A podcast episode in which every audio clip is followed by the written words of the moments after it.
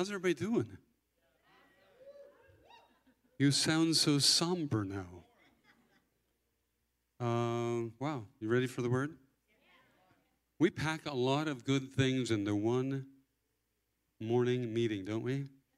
Aren't you appreciative of Craig, Claire, Joe, Sandy, Bill, Jerry? I'm so grateful that we have uh, healthy couples uh, helping us lead, guide, govern, and coach the congregation. So it blesses me. And thank you, Craig, for your part this morning. Uh, let's stand real quick and pray over the word. And just, just pray over your own heart, prophesy over your own heart.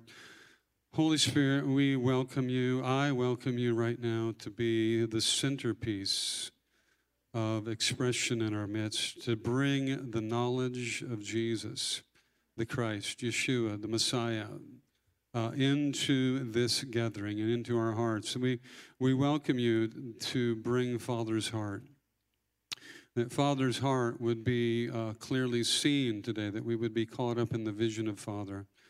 We welcome this. We, we uh, covet this in our midst. And we give place to you with thanksgiving.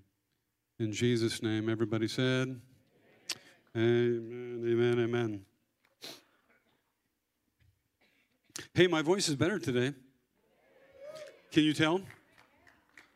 Hallelujah. I've been claiming Psalm 103 He healeth all of my disease. Amen.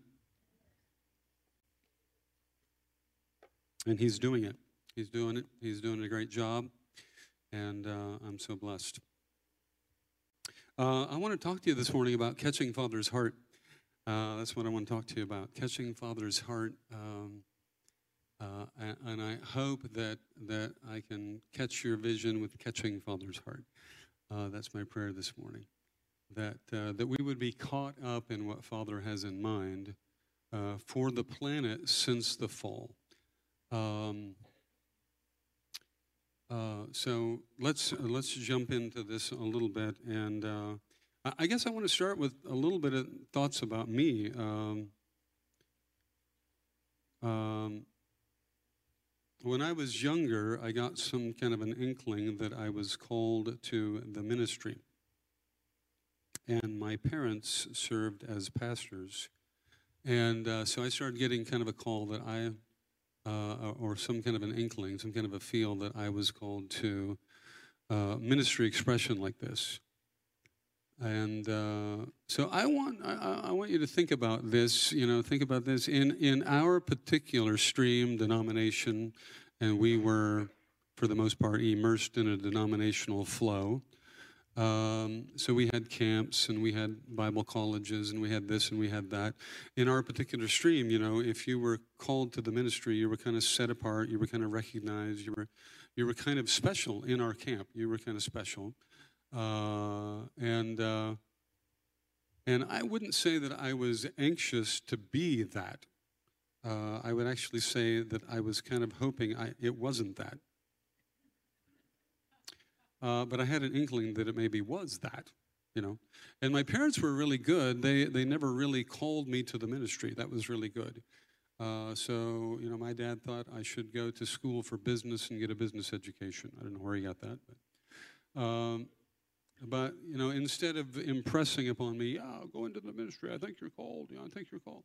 You know, uh, and I, I could see the wisdom in that, but I began to prepare for that. And if you, if you, at one point, I began to recognize, and and I think there was a, a little bit of a faith issue there that if I really gave my, uh, if I gave myself to this, what would come of this, even in the future, economically, or uh, I would say especially economically, because I uh, in my observation, pastors were poor. And congregations were glad to keep them that way.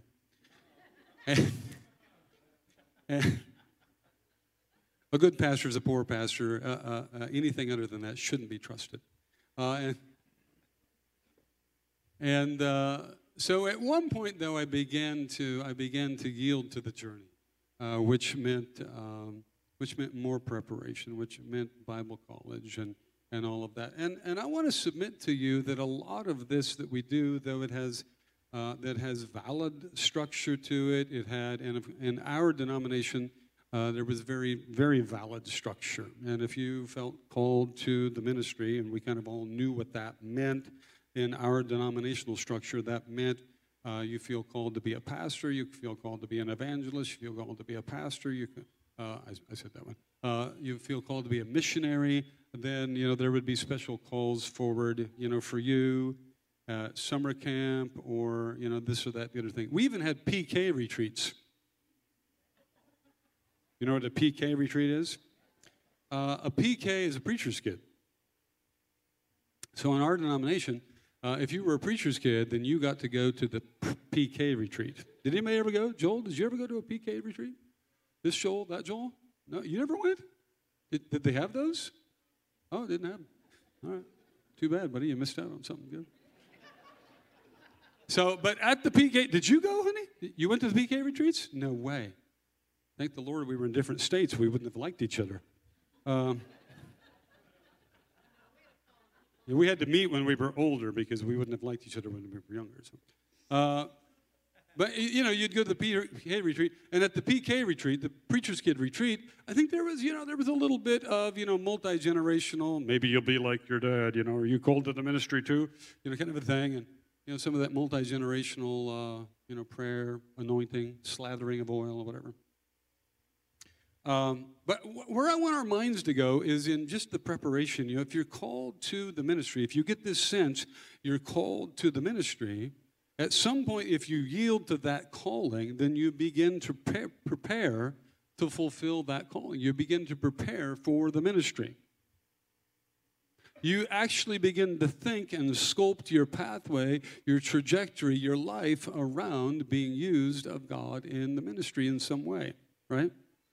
And in, in most cases, that's some kind of a local church or missionary uh, uh, trajectory or uh, local church centered uh, uh, uh, expression. That's the word I wanted expression. Bear with me. Uh, but I, so even though that has validity to it, in in in uh, in our denomination, it was very, it was there was some clear delineations to some of that, and even though that has validity to it, I want to submit to you that in a lot of ways it's still clinging to an old wineskin. And this old wineskin of clergy and congregation of Moses and the people. Now, now this, this wineskin, by the way, the wineskin, this wineskin was introduced to the children of Israel 430 years after the promise of the Spirit and the promise of the blessing and the promise, the promise of dominance and, and the pro- was given to Abram.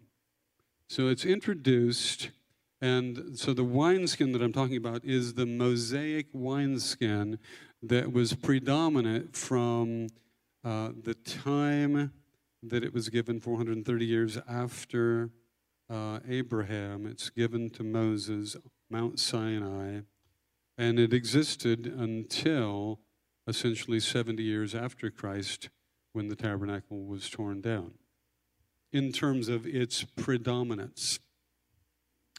And, and I just want to I want to encourage you, I want to stir you, I want to arouse you that in a lot of ways the church today still clings to elements of that wineskin that we are meant to forsake.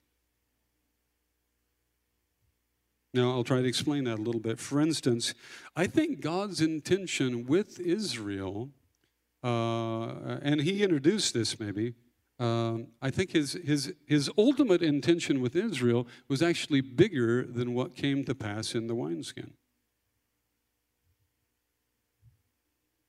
It even is bigger than what we understand about that wineskin, but yet we cling to elements of what we understand to be and what came to be of that wineskin. In other words, I think that uh, all along, the law was not supposed to invalidate the promise, but the children of Israel allowed it to come to pass. This is part of why it wasn't working and part of why uh, it had to be replaced by him who foreshadowed the law. Are you, are you with me at all? Because here you've got you've got the world in a fall, you've got the world in debauchery, and actually God's calling on Israel and God's vision, the vision that He wanted them to catch, was that all of them would be priests, not just a tribe of them that all of them would be ministers, not just a tribe of them, that all of them would walk with him, not just a tribe of them. Because if they would have tapped into the promise and married the promise to the principles, then they could have walked in both. And that's why when we see things like Deuteronomy 28, if you hearken, if you obey, then you'll walk in this abundance, you'll walk. And when we see all of this stuff, uh, it's because the promise preceded the principles. And so the principles weren't meant to invalidate the promise, but they allowed it to come to pass. That the principles, the law, became center instead of the promise. But the objective that God had all along was that all of Israel would be the light to the nations the, the scriptures that we see Jesus talking about in the New Testament about you, you are a city on a hill, you're the light to the nations. He had already declared that. Father had already declared that over the 12 tribes, over Israel, over Jacob. This is a reiteration of what he already declared. And so, if you can imagine, uh, you know, the globe or the world is getting populated with those who don't know the Lord, who don't know uh, holiness, they don't know clean, cleanliness, they don't, they don't know righteousness. Uh, the, you know, the world is filled with uh, prostitution and violence and uncleanness and unjust balances and all this stuff. And then he says, I'm calling you, all of you, to be the pastors of the world.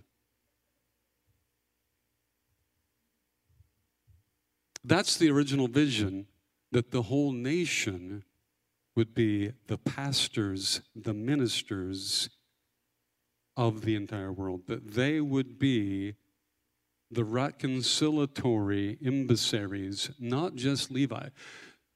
When we get wrapped up in Levi, we get wrapped up in the altar and we get wrapped up in the sacrifice and we get wrapped up in everything that happened. But that was just the tribe who their their duty, as it were, was to take care of the tabernacle. But that was not the sum total of what God had in mind. And other tribes had spiritual meanings. Judah meant praise, did it not? Other tribes had spiritual meanings, such as prayer, such as praise. And, and, and so all, and, and we go to, uh, I can take you to a couple verses. Um, and these verses come into fulfillment then in the New Testament. It's interesting. We see these verses declared in the Old Testament. We see these verses reiterated, and they find a new and a fresh fulfillment in you in the New Testament. But for instance, and I could go to many of them, but it would, uh, it would be too much for our time. But Exodus 19, 5 and 6. Now, if you will obey me fully and keep my covenant, then out of all the nations you will be my treasured possession. Although the whole earth is mine, you will be for me a kingdom of priests and a holy nation. These are the words you are to speak to the Israelites. Now, the way we would cook that down because of the old wineskin that we have embraced, we would actually subconsciously somehow cook that down to uh, him talking to the Levites. That the Levites would be the set apart ones, they would be the holy ones, they would be the priests, they would be the representatives. But he isn't saying that. He's actually saying, all of you, I've actually called all of you to be the light to all the nations. All of you will be priests. All of you will be a treasured possession. All of you, and, and all of you, in, in today's vernacular, he was saying, all of you will be pastors. Though you will have different expressions, though you may even have different vocational expressions. See, the Levites, their vocation was to take care of the tabernacle, but the others had different vocations. But that did not exempt them from being a called out, treasured, holy people who were to be the salt and the light, and who were to be the treasured possession, and who were to be the influencers, the pastoral teaching, evangelistic influencers to the entire globe. That was God's heart from the beginning. He hasn't changed his mind about this. Right? 1 Peter 2, listen to 1 Peter 2. As you come to him, the living stone, rejected by humans, but chosen by God, and precious to him, you also, like living stones, are being built into a spiritual house to be a holy priesthood, offering spiritual sacrifices acceptable to God. Now, now, what does a priest do, by the way? A priest offers spiritual sacrifices. That's one thing a priest does. You know, I thought Jesus was the priest. I thought Jesus was the high priest. I thought that's why we're going to a Protestant church. We kind of protested that there are other priests that are necessary. I thought he's the only priest. If he's the only priest, then why he's calling me a priest? Because you actually offer unto God a spiritual sacrifice, which is you laid on the altar. When you lay you on the altar, you enter into the priesthood of sacrificing that which is now a pleasing offering, a fragrant offering to God. This is one of the ways that you enter into the priesthood is that you lay you on the altar. and you count yourself as dead. And when you walk as a dead man and participate in death to the corruptible nature and to the Adamic nature, then you enter into a sweet smelling aroma. Do you remember the do you remember the part that blessed God when they brought an offering into the tabernacle? The part that blessed God uh, when He smelled it from heaven, they would bring it into the natural tabernacle, is the burning of the flesh.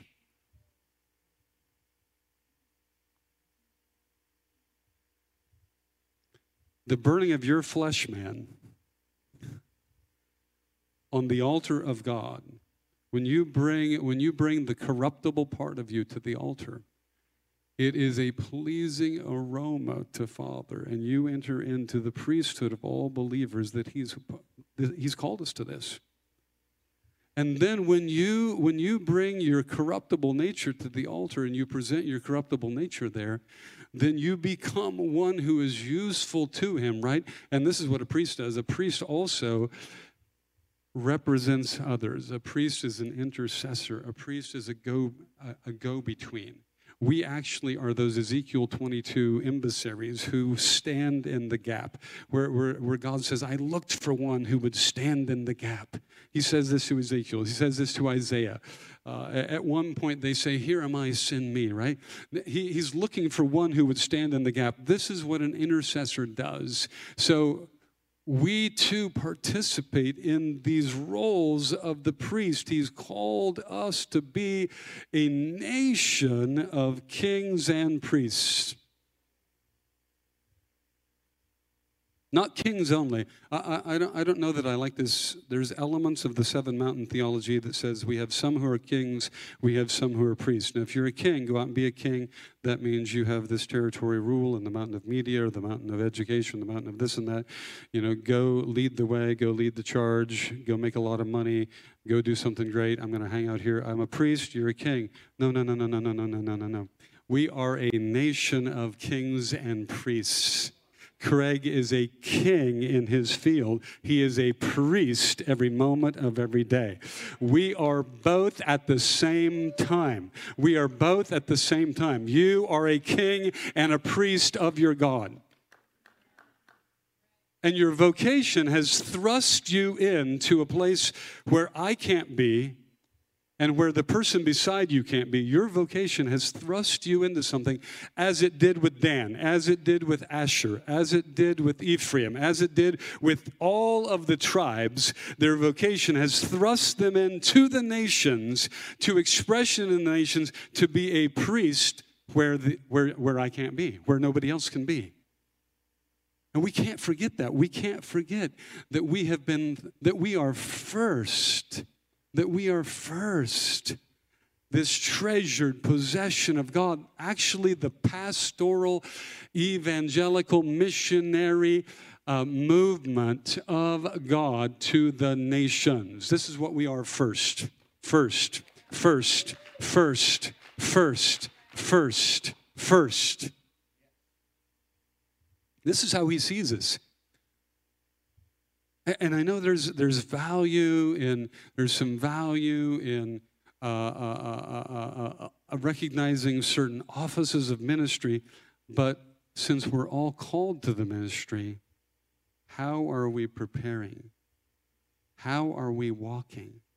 Are we recognizing the importance of this because he's actually depending on you in that spot where he thrust you well, I, well i'm really wired to be an engineer well i'm wired to be a musician well i'm this is my vocational thrust he's really He's really depending on you where He's thrust you through the desire that He put within you and the gifting and the treasure that He wired in you. Doug, construction, concrete.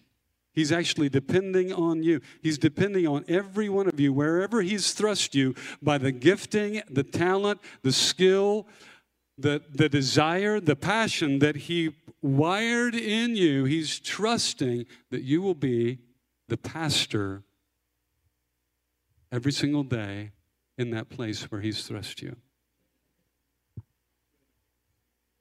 He's trusting that you will be the salt and the light, that you will be the treasured one, that you will, that you will never forget that you're the minister. That you'll never forget you're the minister. They're not going to church, church is coming to them. Church is coming to them, and it's coming, it's coming in your shoes. Church is coming to them in your shoes. And this is this is where and I've been trying to tell you this is where our treasure is even. This is where our treasure is. Because we we because we're holding to this so what happened is uh, the period, uh, the period of the, the law, and just trying to make it brief and kind of short, you know, the period of the law, the period of the Mosaic system and the tabernacle and the law, uh, and, and all that went with that, the ceremonial law, the sacrificial system, uh, all of that, that because it did not yield the fruit or the fullness of what God had in mind, uh, of course, he, he replaced that with the prophesied and the coming Messiah. But, but on the heels of that, we ended up with kind of this cleric system, this mosaic system. We, we ended up with this system where, where, we, where we, we maybe process at some point as we come into Christ, am I called to the ministry? And then we kind of process well, if I'm not called to the ministry, then, okay, well, I'm called to be an engineer. Well, I'm called to be a real estate broker. Well, I'm called to be a financier. Well, I'm called to be a stockbroker. Well, I'm called to be. And so we kind of process it that way. And then we begin to prepare for our calling. We begin to prepare for our vocation and to be a church attender. Not a minister but a church attender. Because because the devolving of the mosaic system the devolving and i'm not blaming moses and i'm not blaming god but the devolving of the mosaic system brought us to a point where the clergy clergy and the laity lay. It brought us to a point where we where where we hire where we hire our ministry out and we bring our tithe to hire our ministry out, but we ourselves are not called to ministry. We're called to this over here.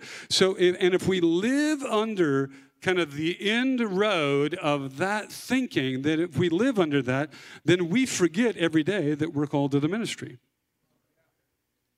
So if a joke's a little profane, we just let it go, or we might even giggle at it, but we don't you know, if, if, if there's doubt or unbelief on the job site, if somebody's sick, if something falls apart, uh, if the poo hits the fan, whatever go, you know, whatever happens, you know, out there. Oh, I'm trying so hard to sit, but this is so hard.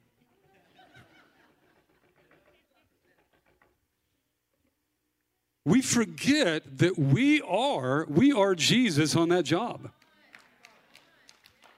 We are Jesus on that job. We are Jesus on that job. We are Did I finish First Peter 2? Did I even read it? What happened? Oh, Lord have mercy. Let's get back to the Bible. For in the scripture it says, See, I lay a stone in Zion. Everybody say Zion. This is critical because, you know, now, you know, now we know, and this is what this is what historically Christians have believed since the ascension of Jesus. Christians have believed that we now derive our citizenship from heavenly Zion, not earthly. That's why today we could worship and expect the Holy Spirit to be here, and we aren't anywhere near Jerusalem. That's why you can have the you can have as same, at least the same Holy Spirit experience in Tacoma, Washington, as you could today in Jerusalem. Even on the Mount of Olives. People say to me, you know, don't you want to go there? And isn't it cool there? And what's it like there? And I can't wait to get there. Well, I went there, and I've had just as wonderful Holy Spirit experiences in Fife, Washington, as I've had in Jerusalem. Because we now derive our citizenship from heavenly Zion, heavenly Jerusalem. So this is why this is why so many scriptures about Zion and about the breaking out of a new Zion and the restoration of Zion, historically, from the resurrection until today, Christians claim those scriptures as their own and have been walking in the divine fulfillment of those scriptures, even though they recognize and acknowledge there will be a physical fulfillment as well for the children of Israel.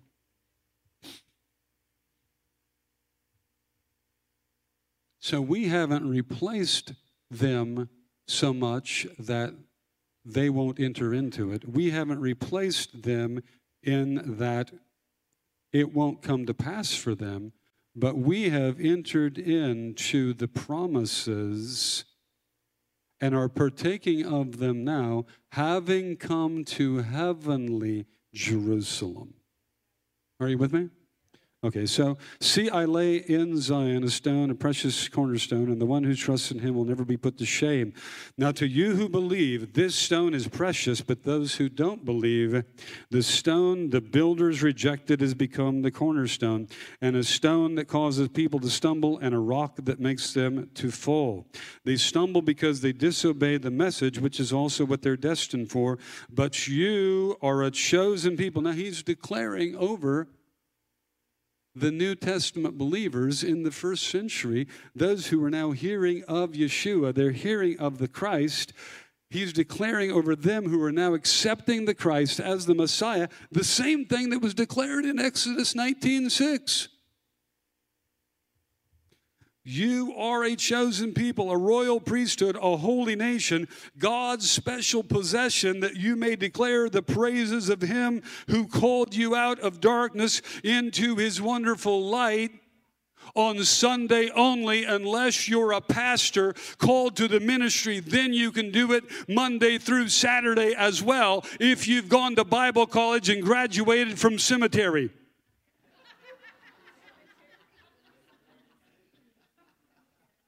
No, that's not what he's saying. He's saying, every one of you, you are now the fulfillment of God's dream. You're the fulfillment of what God had in mind. What God saw in the beginning, that He would raise up a chosen people out of 12 sons, out of 12 tribes, and those chosen people, this chosen nation, I'm not supposed to raise my voice, this chosen nation would pastor the globe and everywhere they go. Some would hang near the tabernacle, but others would be more privileged. They would get to leave the tabernacle and did you hear what I just said? You think I'm the privileged one. God thinks you're the privileged one. The other 11 tribes would leave the tabernacle and they would go where they were sent, but, but where they were sent. As emissaries into the Gentile nations, and they would bring the light of the word. They would bring the light of truth. They would bring the light of God. They would bring the righteousness of God. They would bring the ministry that counsels. And for that, God would bless them and cause them to re- eat the riches of the nations. Listen, listen, when you embrace that you are first a priest, that you're actually a counselor of God, that they shall all be called, we'll read it in a minute, Isaiah 61, they shall all be called ministers. People should actually wonder, are you in the ministry? This is not a bad thing. If people actually wonder, like, have you gone to Bible college? You're like some kind of a freak. You're a fruitcake. What is up with you? You're constantly positive, prophesying over me all the time, getting all, the, all this positive stuff. The other day you prayed for me, I got healed. Uh, did you graduate from Bible college? You just got the greatest compliment you could ever get. If you're not getting those, start making it your new ambition. See, you're called to the ministry. Have you taken some Bible college classes? Well, no, I'm, I, I, I'm a plumber. Oh, really? You're a minister plumber. Well, I'm a doctor. You're a minister doctor. Well, I, well, I just work at uh, I, I just work over here at uh, at the bank. You're a minister banker. Let's prepare for ministry. We're offering prophetic classes. Let's get in there. Let's go for it. We're offering healing classes. Get in there. There's Bible school classes. Get in there. Go for it. There's books to read. There's education. Why? Why? Because I want to be fully qualified for that which I'm called to. What if you gave as much to the qualification of your first calling as you have to your second? Some of us have gone to two, three, four, six, eight years of, co- of college or schooling, additional schooling for our second calling. But your first is minister. What would happen? I'll tell you one thing that would happen. We're going to read it right now. Of the riches of the nations you would boast. Suddenly you would be the head of plumbing and not the tail. Suddenly you would be the head of physicians and not the tail. Suddenly you'd be the head influencer in the banking industry and not the tail. You, you, you mean it's got something to do with my. Uh, uh, uh, it's got something to do with, with my passion for, for my ministry? I, I, thought ministry was just spiritual. Oh, oh, oh. But when you embrace the spiritual, then Father makes you the head of the natural. Oh, oh, oh, oh but I, am not gifted for that. I, I, that would way, way beyond Father. You see, I stutter. You what? You stutter. Huh, sound like Moses to me. Didn't Father say, quit unbelieving? Who made your mouth? Didn't Father say, Who made your mouth? Didn't, didn't Father say, Just believe me? Anybody in the house? You still home? Uh, Isaiah 61. Oh, I love this. I love this. The Spirit of the Sovereign Lord is on me. Now, Isaiah 60 and 61, this is what I'm talking about when I talk about Galatians 4 21 through 26, when I talk about Hebrews chapter 12, when I talk about how you've not come to the mountain that is, uh, uh, uh, that is shaking with fire like Sinai, but you've come to Zion, you've come to the heavenly Jerusalem, right? This is, those scriptures are the scriptures that tell us, in part, that Isaiah 60, Isaiah 61, it's already started from the Zion that is from above. The Spirit of the Sovereign Lord is upon me because the Lord's anointed me to proclaim good news to the poor. He has sent me to bind up the brokenhearted, to proclaim freedom to the captives and release from darkness for the prisoners, to proclaim the year of the Lord's favor and the day of vengeance of our God, and to comfort all who mourn, and to provide for all who grieve in Zion, to bestow on them a crown of beauty instead of ashes, the oil of joy instead of mourning. By the way, have you ever partaken of any of this stuff? Well, I got a question for you. Are you living in Jerusalem? Are you Have you partaken of this and never moved to Zion? How could you possibly partake of the oil of joy instead of mourning if you've never moved to Jerusalem? Oh, because you are a citizen of the heavenly Jerusalem. Right? And in Luke chapter 4, Jesus stands up. It's his first time in the temple in the ministry under that which he began after being baptized in water and in the Holy Spirit. And he says, Hand me the scroll of Isaiah. And he opens it up to Isaiah 61 right here, and he begins to read this. He reads it, and then he says, Today this is fulfilled in your hearing, which was an inaugural sign, meaning Isaiah 61 is coming to pass. And that was the beginning of a shift from natural Zion to heavenly. And all who enter in and become citizens of the heavenly Zion begin to partake of the blessings of that city. Are you with me? You still with me? You okay? They will be called oaks of righteousness, a planting of the Lord for the display of his splendor. They will rebuild the ancient ruins and restore places long devastated. They will renew the ruined cities that have been devastated for generations. Strangers will shepherd your flocks. Now, here he's talking, by the way, here vocationally, he immediately, we see right here, he's not talking about the Levites.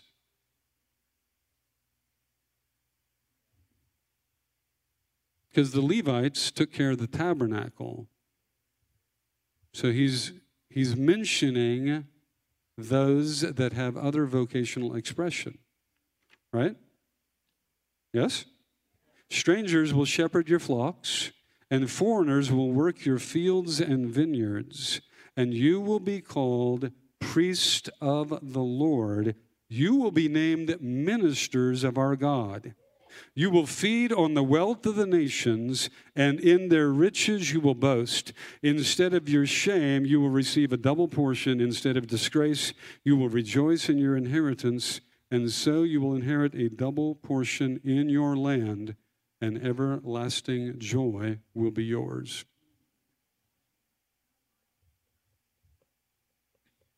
I could really pick this apart right here at the end, but I'd have to be careful. I'd really need to look at the Hebrew specifically. But when it says your land, it doesn't say the land. When it says the land, it means specifically Israel proper. But when it says your land, it might mean that it's referring to wherever you dwell. You who are citizens of the Zion from above. You okay with that? But do you see what it says here? It says, You will be known. You have a reputation. I pray that you are praying, Lord, let me have a reputation. What's the reputation? Well, it could be best bus driver on the planet, it could be best salesperson in the city. But Lord, let me have a higher reputation. Let me be known as a minister of my God.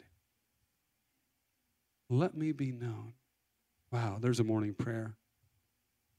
Because he actually has called us out as this new nation of these who are indwelt by the Holy Spirit to be that salt, that light, that pastoral team. You're a pastoral team. Let's stand this morning. I got to thinking this morning about. Uh, I don't know if you're if you're a part of a crazy team that thinks they should conquer the world, like Amazon. Uh, can I tell you something about uh, Jeff Bezos and the Amazon team? Um, they don't have any boundaries. If you're going to conquer the world, you don't want boundaries. Like, don't call me after 6 p.m. This is my personal time. Like after 8 p.m., like I'm watching a show and I'd rather not be bothered. I only do small group on Tuesday. The rest of my week is filled with game nights and Xbox. Please don't bother me. If you're going to conquer the world, you actually kind of erase a lot of boundaries. We had a privilege, uh, a, a recent privilege to hear Steven Furtick, of whom we love, Steven Furtick, uh, sharing with Chris Brown, and they were sparring with one another about ministry and uh, answering questions, talking about ministry, talking about Elevation Church.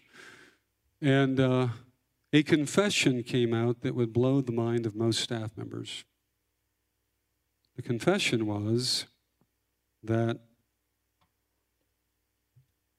a Easter song that has now gone across the planet, sold millions of copies, been listened to by millions of people, one of the top YouTube play songs, an Easter song that we probably all think that must have taken like mountains of orchestration.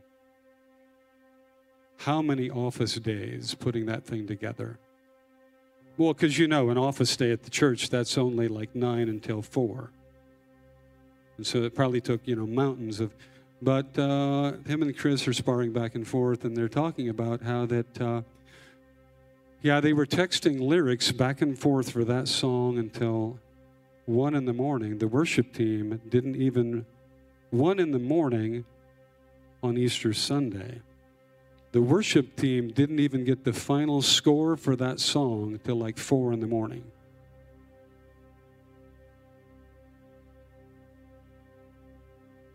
One in the morning? I got some boundaries. I, I got to sleep. What do you think? I'm called to the ministry? What do you think? I'm called to take over the planet? What do you.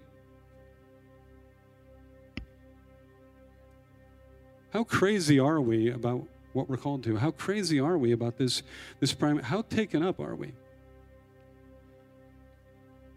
How passionate are I mean, I heard that and I, w- I was convicted. You know how I was convicted? Because I got boundaries. I, got, I was convicted because I got boundaries. At one in the morning, I'd kind of like to be sleeping, not texting lyrics to my worship guy. But if I, but if I was texting lyric to my worship guy, he's got boundaries, and so we'd be violating each other's boundaries. And so, I mean, after all, it's kind of a union deal. You know, ministry is kind of a, you know, we can only operate in certain hours, and we can only do certain things, and we can only, you know, it's a little bit more of a union thing. So, I, like, you know, I'm really I'm not the lyric guy anyway. That's, that's, that's his job. He's the lyric guy, but he can only do it between 9 and 4.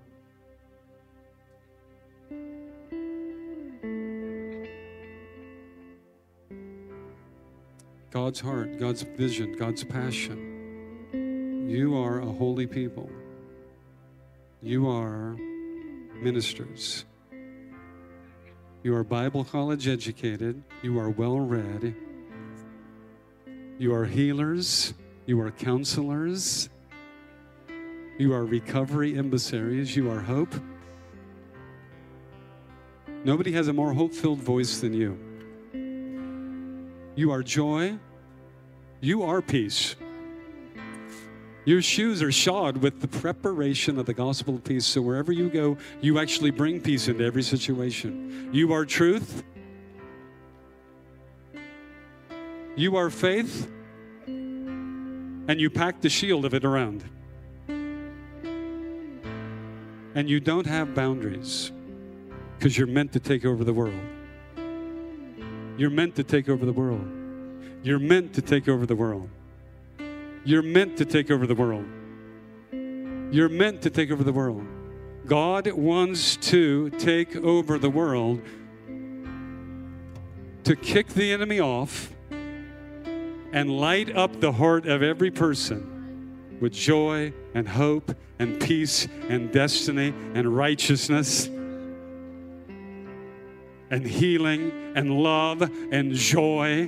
Do you believe it? Hands up all across the auditorium. Would you do it? Welcome. Let's welcome his passion. Welcome his passion. Welcome his passion. Welcome his passion. Let's welcome a shift out of an old wineskin into a new. Let's welcome a shift. Holy Spirit, we welcome right now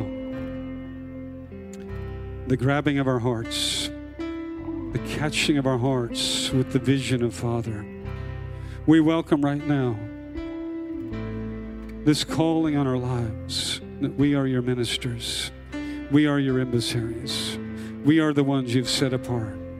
We are the ones. We are the we welcome right now. We welcome a burning passion. We welcome the casting down, the moving aside of boundaries, of boundaries, of things that keep us from the effectual working of the kingdom expression. We welcome, we welcome, we welcome. We welcome the coaching of Jesus, who is the pastor of us all, who is the chief shepherd, who is raised up who has raised up a people, a pastoral people, a counseling, healing, ministering people. We welcome the coaching of Jesus. We welcome the fire of Jesus. We welcome the life of Jesus to stir us up and to refresh us as we're sent into our spheres of influence. We welcome. We welcome. We say yes to you. We say yes to you. And of and of the riches of the nations we shall boast, and we shall be known as ministers of our God. Oh, we thank you for it. We give you the praise for it today. In Jesus' name, let's give him a thank offering this morning.